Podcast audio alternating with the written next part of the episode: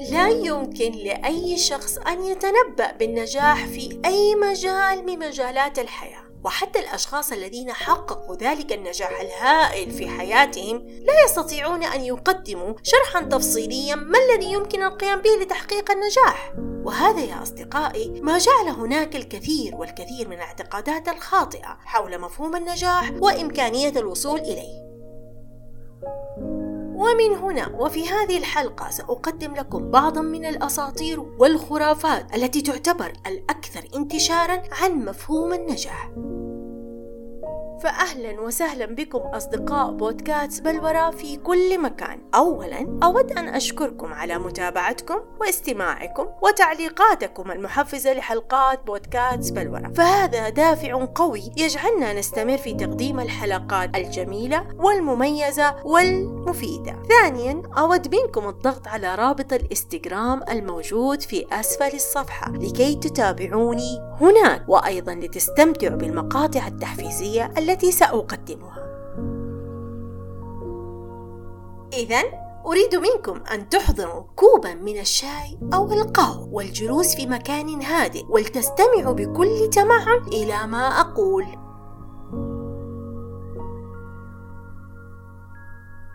كنت في الماضي أعمل في إحدى المدارس كمعلمة لمرحلة الابتدائية. وهذا ما منحني المسؤولية الكبيرة جدا بأن كل شيء لابد أن يكون على أتم وجه وأنه لا مجال للخطأ. لذلك كنت أشعر دائما بالتوتر والقلق وهذا ما أثر علي جسديا ونفسيا. وفي بعض الأوقات كنت أفقد أعصابي ومن الممكن أن يكون بدون سبب وأشعر أن مهما قدمت فلن يكون كما ينبغي. ولكن بعد فترة طويلة من الزمن أدركت أنه يجب أن نعلم أنه لا وجود للكمال في أي شيء وأن كل أمر قابل للصواب وللخطأ وأنه علينا في بعض الأحيان أن نتجاوز عن بعض الأمور التي نقوم بها لكي نستطيع أن نحافظ على تركيزنا وهدوءنا. وأيضا لا ندع لأي عقبة تؤثر علينا سلبا. فالمهم هنا أن يجعل منا النجاح شخصا أفضل وذو قيمة. هناك الكثير من الأمور تتغير عند الوصول للنجاح فطريق النجاح طويل وشاق والمشاكل التي تواجهنا في هذا الطريق كثيرة لن تحل لوحدها بمجرد وصولنا. بل علينا أن نكون مستعدين لها. فعلى سبيل المثال نجد بعض العلاقات في حياتنا وقد تكون هذه العلاقات من العلاقات التي نعتمد عليها. تتدهور وتنحدر إلى المجهول بسبب أننا نسعى للوصول للنجاح. لذلك علينا أن ندرك أمر مهم جدا بأن تحقيق النجاح لا يمنع أي أمر آخر وإن كان كذلك علينا بالإصرار والمواجهة ولا نستسلم ولا نشعر أيضا بأي لحظة ضعف ونسعى ونعمل ونستمر في ذلك حتى نصل إلى ذلك النجاح. في عام 2009 توفى ريناجان داس المدير التنفيذي لإحدى الشركات بجلطة قلبية وهو في قمة نجاحه وعطائه بعمر 42 عام عاش داس حياة نشيطة وكان يمارس الرياضة باستمرار ولم يكن لديه أي مشكلة في القلب إذا ما الذي أدى به إلى جلطة قلبية؟ أنا أعلم يا أصدقائي أنكم تقولون أن هذا عمره في الحياة وأننا جميعا لدينا مدة محددة نقضيها على هذا الكوكب. ولكن دعونا ننظر إلى الموضوع بطريقة علمية. لذا عندما نعود إلى سيرته الذاتية نجد أنه قال بها بأنه ينام من أربع إلى خمس ساعات يوميا فقط ويقضي أغلب وقته في العمل ولا يفعل أي شيء آخر. ومن هنا إذا عرف السبب بطل العجب. إذا تحقق التوازن بين الحياة الشخصية والمهنية وهذا لا يحدث بشكل تلقائي. ولكن علينا أن نبذل الكثير من الجهد لكي نستطيع أن نحقق ذلك. فاعتقادنا أنه إذا أردنا أن ننجح علينا التركيز على جانب واحد فقط في حياتنا. كمثال العمل وننسى بقية الجوانب الهامة كالعائلة والصحة والأصدقاء. وبعد أن نحقق النجاح يمكن أن نوازن بين جميع هذه الأمور مرة أخرى. ولكن إن فعلنا ذلك حتما سنصل إلى نتائج كارثية في حياتنا. سؤال هل المال هو المحفز الرئيسي للنجاح؟ هناك دراسة أجريت في إحدى جامعات أمريكا. وهذه الدراسة تقول بأن المال يساهم بشكل كبير في شعورنا بالرضا عن أنفسنا وإحساسنا بالنجاح في الحياة. ومن نتائج هذه الدراسة نقول أن المال لابد أن يكون في المقام الأول لكي نستطيع أن نحقق النجاح في حياتنا. وهذا غير منطقي لأنه في اعتقادي أن المال ما هو إلا دافع يساعد على النجاح في هذه الحياة. وأيضا لا يكون كافيا إذا كان هو الحافز الوحيد لهذا النجاح. فإذا كنا نتبنى هذه الخرافة عن النجاح عندها لا نستطيع أن نصل لأننا سنحتاج إلى دوافع أخرى مثل المثابرة والإصرار وعدم الاستسلام لكي نستطيع أن نصل إلى النجاح.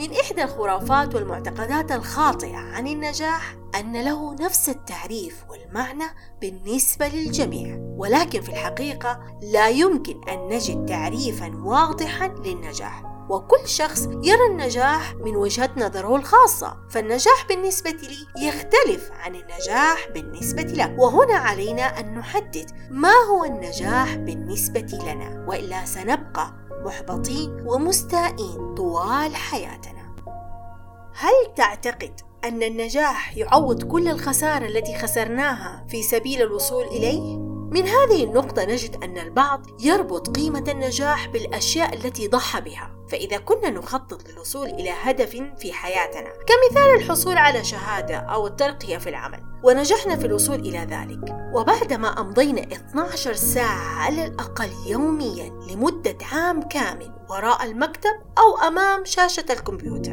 هنا من سيعوض ضعف النظر الذي سيصيبنا أو من سيعوض ألم الظهر الذي سنشعر به بسبب الجلوس فترات طويلة. إذا خرافة أن النجاح يعوض كل الخسارة التي خسرناها؟ لا أعتقد أنها صحيحة. لذا لابد أن نعلم أن قيمة النجاح تكون في الوقوف على القمة لفترة طويلة وأن يكون هناك أثر واضح في حياتنا من هذا النجاح ولا يكون في كمية التضحيات التي قدمناها لكي نصل. من الخرافات الخاطئة أن النجاح يتوقف على حصولنا لفرصة جديدة في الحياة، وهذا الأمر من أكبر الخرافات والاعتقادات الخاطئة عن النجاح.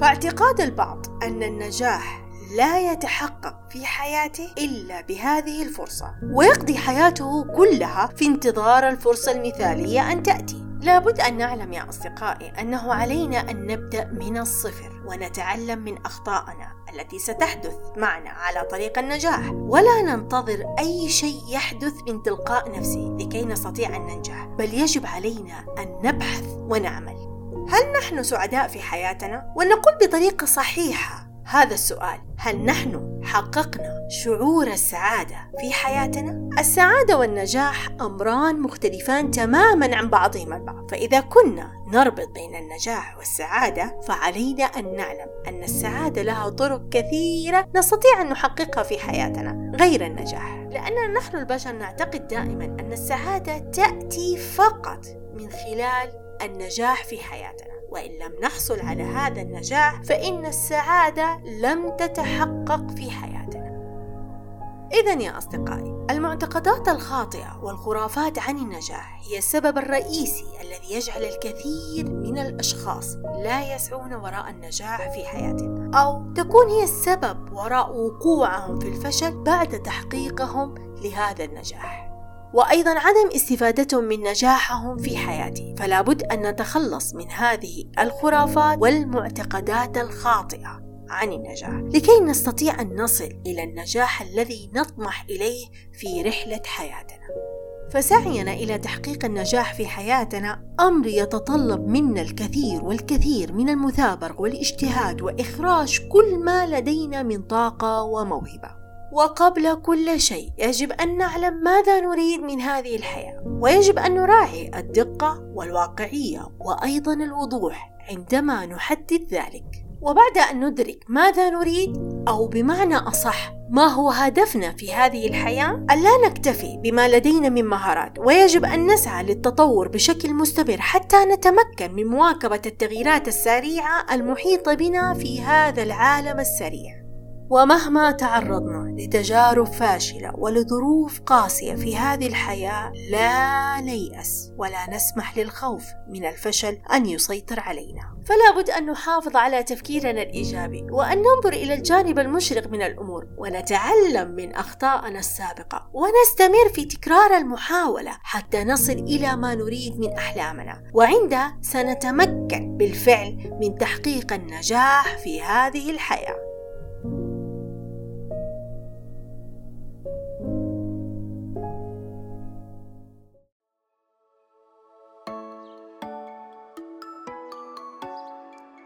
وأخيرا وصلنا إلى نهاية حلقتنا. فإذا أعجبكم موضوع الحلقة أرجو منكم الضغط على القلب الموجود في أسفل الشاشة. وأيضا مشاركة الحلقة مع أصدقائكم وأحبابكم. وهناك أمر آخر أود منكم التعليقات الجميلة على موضوع الحلقة.